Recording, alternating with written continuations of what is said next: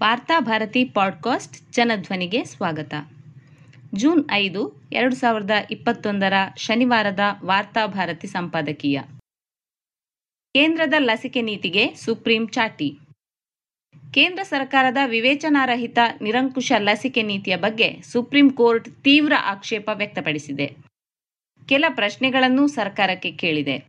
ಎರಡು ಸಾವಿರದ ಇಪ್ಪತ್ತೊಂದು ಇಪ್ಪತ್ತೆರಡನೇ ಸಾಲಿನ ಮುಂಗಡ ಪತ್ರದಲ್ಲಿ ಲಸಿಕೆ ಅಭಿಯಾನಕ್ಕಾಗಿ ಮೀಸಲಾಗಿರಿಸಿದ ಮೂವತ್ತೈದು ಸಾವಿರ ಕೋಟಿ ರೂಪಾಯಿಗಳನ್ನು ಯಾವ ರೀತಿ ಖರ್ಚು ಮಾಡಲಾಗಿದೆ ಎಂಬ ಬಗ್ಗೆ ಲೆಕ್ಕ ಕೊಡಬೇಕು ಎಂದು ನ್ಯಾಯಮೂರ್ತಿ ಡಿವೈ ಚಂದ್ರಚೂಡರ ನೇತೃತ್ವದ ಮೂವರು ಸದಸ್ಯರ ಪೀಠ ಕೇಂದ್ರ ಸರ್ಕಾರವನ್ನು ಕೇಳಿದೆ.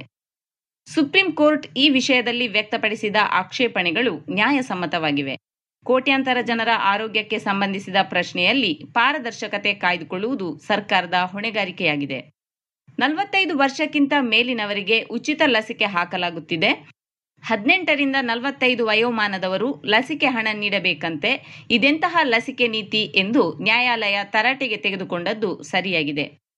ಹದಿನೆಂಟರಿಂದ ನಲವತ್ತೈದು ವಯೋಮಾನದವರಿಗೇಕೆ ಬಜೆಟ್ನಲ್ಲಿ ಮೀಸಲಿಟ್ಟ ಉಚಿತ ಲಸಿಕೆ ಸವಲತ್ತು ಅನ್ವಯವಾಗುವುದಿಲ್ಲ ಎಂಬ ಪ್ರಶ್ನೆಗೆ ಉತ್ತರ ಬೇಕಾಗಿದೆ. ಇದಲ್ಲದೆ ಹಲವಾರು ಸ್ಪಷ್ಟನೆಗಳನ್ನು ಸುಪ್ರೀಂ ಕೋರ್ಟ್ ಕೇಳಿದೆ. ಮೊದಲ ಮತ್ತು ಎರಡನೇ ಡೋಸ್ ಪಡೆದವರ ವಿವರ ನೀಡಬೇಕು. ಗ್ರಾಮೀಣ ಭಾಗಕ್ಕೆ ಎಷ್ಟು ಲಸಿಕೆ ತಲುಪಿದೆ ಎಂಬ ಪ್ರತ್ಯೇಕ ಮಾಹಿತಿ ಹಾಗೂ ಕೋವ್ಯಾಕ್ಸಿನ್, ಕೋವಿಶೀಲ್ಡ್ ಹಾಗೂ ಸ್ಪುಟ್ನಿಕ್ ಲಸಿಕೆಗಳ ಖರೀದಿಯ ಬಗ್ಗೆ ಸಮಗ್ರ ವರದಿ, ಲಸಿಕೆ ಆರ್ಡರ್ ನೀಡಿದ ದಿನಾಂಕ, ಎಷ್ಟು ಲಸಿಕೆಗಳಿಗೆ ಬೇಡಿಕೆ ಸಲ್ಲಿಸಲಾಗಿತ್ತು, ಎಷ್ಟು ಲಸಿಕೆ ಪೂರೈಕೆಯಾಯಿತು, ಇನ್ನೆಷ್ಟು ಆಗಬೇಕು ಎಂಬ ಬಗ್ಗೆ ಮಾಹಿತಿಯನ್ನು ನ್ಯಾಯಾಲಯ ಕೇಳಿರುವುದು ಸಮಂಜಸವಾಗಿದೆ. ವರ್ಷಾಂತ್ಯಕ್ಕೆ ಎಲ್ಲ ಅರ್ಹ ನಾಗರಿಕರಿಗೆ ಲಸಿಕೆ ನೀಡುವ ಭರವಸೆ ಕೊಟ್ಟಿರುವ ಸರ್ಕಾರ ಅದಕ್ಕಾಗಿ ರೂಪಿಸಿಕೊಂಡ ಕಾರ್ಯತಂತ್ರದ ವಿವರಣೆ ಕೇಳಿದೆ.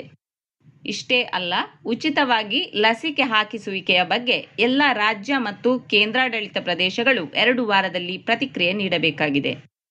ಇಡೀ ದೇಶಕ್ಕೆ ಬಹುದೊಡ್ಡ ಸವಾಲಾಗಿ ಬಂದಿರುವ ಹಾಗೂ ಅಪಾರ ಪ್ರಮಾಣದ ಸಾವು ನೋವುಗಳಿಗೆ ಕಾರಣವಾಗಿರುವ ಈ ಶತಮಾನದ ಅತ್ಯಂತ ಗಂಭೀರವಾದ ಬಿಕ್ಕಟ್ಟು ಎಂದು ವರ್ಣಿಸಲಾಗುತ್ತಿರುವ ಕೋವಿಡ್ ನಿರ್ವಹಣೆಯಲ್ಲಿ ಕೇಂದ್ರ ಸರ್ಕಾರ ಆರಂಭದಿಂದ ಎಡವಿರುವುದು ಸುಳ್ಳೇನಲ್ಲ.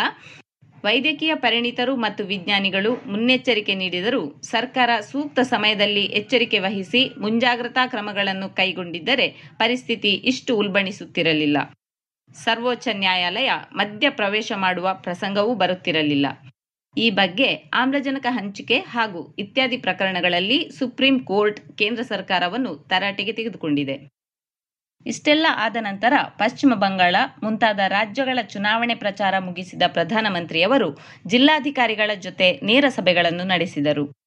ಈ ಸಭೆಗಳಲ್ಲಿ ಬಿಜೆಪಿಯೇತರ ರಾಜ್ಯಗಳ ಮುಖ್ಯಮಂತ್ರಿಗಳಿಗೆ ಮಾತಾಡಲು ಅವಕಾಶ ನೀಡಲಿಲ್ಲ ಎಂದು ಪಶ್ಚಿಮ ಬಂಗಾಳ ಮುಖ್ಯಮಂತ್ರಿ ಮಮತಾ ಬ್ಯಾನರ್ಜಿಯವರು ಆಕ್ಷೇಪ ವ್ಯಕ್ತಪಡಿಸಿದರು. ಕೋವಿಡ್ ಪರಿಸ್ಥಿತಿಯನ್ನು ವಿಚಾರಿಸುವುದಕ್ಕಾಗಿ ದೂರವಾಣಿ ಕರೆ ಮಾಡಿದ ಪ್ರಧಾನಿ ತಮ್ಮ ಮನದ ಮಾತನ್ನು ಮಾತ್ರ ಹೇಳಿದರು ನಮ್ಮ ಮಾತನ್ನು ಕೇಳಲಿಲ್ಲ ಎಂದು ಜಾರ್ಖಂಡ್ ಮುಖ್ಯಮಂತ್ರಿ ಹೇಮಂತ್ ಸೋರೆನ್ ಕೂಡ ಅಸಮಾಧಾನ ವ್ಯಕ್ತಪಡಿಸಿದರು. ಅಂತಲೇ ಕೇಂದ್ರ ಸರ್ಕಾರದ ವರ್ತನೆ ನಿರಂಕುಶವಾದುದು ಎಂದು ಸುಪ್ರೀಂ ಕೋರ್ಟ್ ಸರಿಯಾಗಿ ಹೇಳಿದೆ. ಪ್ರಜಾಪ್ರಭುತ್ವ ವ್ಯವಸ್ಥೆಯಲ್ಲಿ ಯಾರೂ ಪ್ರಶ್ನಾತೀತರಲ್ಲ. ಸರ್ಕಾರದ ಲೋಪಗಳನ್ನು ಪ್ರಶ್ನಿಸುವುದು ತಪ್ಪಲ್ಲ. ಆದರೆ ಈಗ ಕೇಂದ್ರದ ಅಧಿಕಾರ ಸೂತ್ರ ಹಿಡಿದಿರುವ ನರೇಂದ್ರ ಮೋದಿ ನೇತೃತ್ವದ ಬಿಜೆಪಿ ಸರ್ಕಾರ ಟೀಕೆಗಳ ಬಗ್ಗೆ ತೀವ್ರ ಅಸಹನೆಯನ್ನು ಹೊಂದಿರುವುದು ಸುಳ್ಳಲ್ಲ. ನಮ್ಮ ದೇಶದ ಮಕ್ಕಳಿಗೆ ಸಿಗಬೇಕಾದ ಲಸಿಕೆಯನ್ನು ವಿದೇಶಗಳಿಗೆ ನೀಡಿದ್ದು ಏಕೆ ಎಂದು ಪ್ರಶ್ನಿಸಿದವರನ್ನೇ ಜೈಲಿಗೆ ಕಳಿಸಿದ ಸರ್ಕಾರದ ನೀತಿಯೇ ಅದು ನಿರಂಕುಶ ಎಂಬುದಕ್ಕೆ ಸಾಕ್ಷಿಯಾಗಿದೆ. ಅಷ್ಟೇ ಅಲ್ಲದೆ ಕೋವಿಡ್ ನಿರ್ವಹಣೆಗೆ ಅಗತ್ಯವಿರುವ ಸಾಮಗ್ರಿಗಳನ್ನು ರಾಜ್ಯಗಳಿಗೆ ಹಂಚಿಕೆ ಮಾಡಿದ ವಿಷಯದಲ್ಲೂ ಕೇಂದ್ರ ಸರ್ಕಾರ ತಾರತಮ್ಯ ನೀತಿ ಅನುಸರಿಸಿರುವುದು ನ್ಯಾಯಾಲಯದ ಗಮನಕ್ಕೂ ಬಂದಿದೆ. ಕರ್ನಾಟಕ ಮತ್ತು ಕೇಂದ್ರಗಳಲ್ಲಿ ಒಂದೇ ಪಕ್ಷದ ಸರ್ಕಾರವಿದ್ದರೂ ಆಮ್ಲಜನಕ ಮತ್ತು ಇತರ ಸಾಮಗ್ರಿಗಳನ್ನು ಪಡೆಯಲು ಕರ್ನಾಟಕ ನ್ಯಾಯಾಲಯದ ಮೊರೆ ಹೋಗಬೇಕಾಯಿತು ಎಂಬುದು ವಿಷಾದದ ಸಂಗತಿಯಾಗಿದೆ. ಕೇಂದ್ರದ ಬಿಜೆಪಿ ಸರ್ಕಾರ ಭಾರತವನ್ನು ತನ್ನ ಪಾಳೆಗಾರಿ ಎಂದು ತಿಳಿಯಬಾರದು. ಸಂವಿಧಾನದ ಪ್ರಕಾರ ಭಾರತ ರಾಜ್ಯಗಳ ಒಕ್ಕೂಟ ಒಕ್ಕೂಟ ವ್ಯವಸ್ಥೆಗೆ ಧಕ್ಕೆಯಾಗದಂತೆ ಕೇಂದ್ರ ಸರ್ಕಾರ ನಡೆದುಕೊಳ್ಳಬೇಕು. ಭಾರತ ಎಂಬುದು ಬಹುಭಾಷೆಗಳ, ಸಂಸ್ಕೃತಿಗಳ, ಜನಸಮುದಾಯಗಳನ್ನು ಒಳಗೊಂಡಿದೆ. ಅದನ್ನು ಕಾಪಾಡಿಕೊಳ್ಳುವ ಹೊಣೆ ಕೇಂದ್ರದ ಮೇಲೆ ಇದೆ. ಕೋವಿಡ್ ಭಯಾನಕ ಸ್ವರೂಪ ತಾಳಿರುವ ಈ ಆತಂಕದ ಸನ್ನಿವೇಶದಲ್ಲಿ ಕೇಂದ್ರ ಸರ್ಕಾರ ಜವಾಬ್ದಾರಿಯಿಂದ ನಡೆದುಕೊಳ್ಳಬೇಕು. ಸುಪ್ರೀಂ ಕೋರ್ಟ್ ಕಿವಿಹಿಂಡಿ ಹೇಳುವವರೆಗೆ ಕಾಯಬಾರದಿತ್ತು. ಬಹುಮುಖಿ ಭಾರತದಲ್ಲಿ ಕೇಂದ್ರ ಮತ್ತು ರಾಜ್ಯಗಳಲ್ಲಿ ಒಂದೇ ಪಕ್ಷದ ಸರ್ಕಾರವಿರುತ್ತದೆ ಎಂದು ನಿರೀಕ್ಷಿಸಲಾಗುವುದಿಲ್ಲ. ಆಯಾ ರಾಜ್ಯಗಳ ಭಾಷೆ, ಸಂಸ್ಕೃತಿ, ಆಹಾರ ಪದ್ಧತಿಗಳನ್ನು ಮತ್ತು ಅಸ್ಮಿತೆಗಳನ್ನಾಧರಿಸಿ ಪ್ರಾದೇಶಿಕ ಪಕ್ಷಗಳು ಕೆಲ ರಾಜ್ಯಗಳಲ್ಲಿ ಅಧಿಕಾರದಲ್ಲಿರುವುದು ಸಹಜ. ಕೇಂದ್ರ ಸರ್ಕಾರ ರಾಜ್ಯಗಳ ಜೊತೆ ಸೌಹಾರ್ದ ಸಂಬಂಧ ಹೊಂದಿರಬೇಕೇ ಹೊರತು ದೊಡ್ಡಣ್ಣನ ನೀತಿಯನ್ನು ಅನುಸರಿಸಬಾರದು. ಅದರಲ್ಲೂ ಕೋವಿಡ್ನಂತಹ ವಿಪತ್ತಿನ ಸಂದರ್ಭದಲ್ಲಿ ನಿರಂಕುಶವಾಗಿ ಮತ್ತು ಪಕ್ಷಪಾತದಿಂದ ವರ್ತಿಸುವುದು ಅಮಾನವೀಯ ಮಾತ್ರವಲ್ಲ, ಸಂವಿಧಾನದ ಒಕ್ಕೂಟ ತತ್ವಕ್ಕೆ ಮಾಡುವ ಅಪಚಾರವಾಗಿದೆ. ಒಂದೇ ಪಕ್ಷಕ್ಕೆ ಸೇರಿದ್ದರೂ ಗುಜರಾತ್ ಮತ್ತು ಕರ್ನಾಟಕ ಸೇರಿದಂತೆ ಇತರ ರಾಜ್ಯಗಳ ಬಗ್ಗೆ ತೋರುತ್ತಿರುವ ತಾರತಮ್ಯದ ನೀತಿ ಕೇಂದ್ರ ಸರ್ಕಾರಕ್ಕೆ ಶೋಭೆ ತರುವುದಿಲ್ಲ.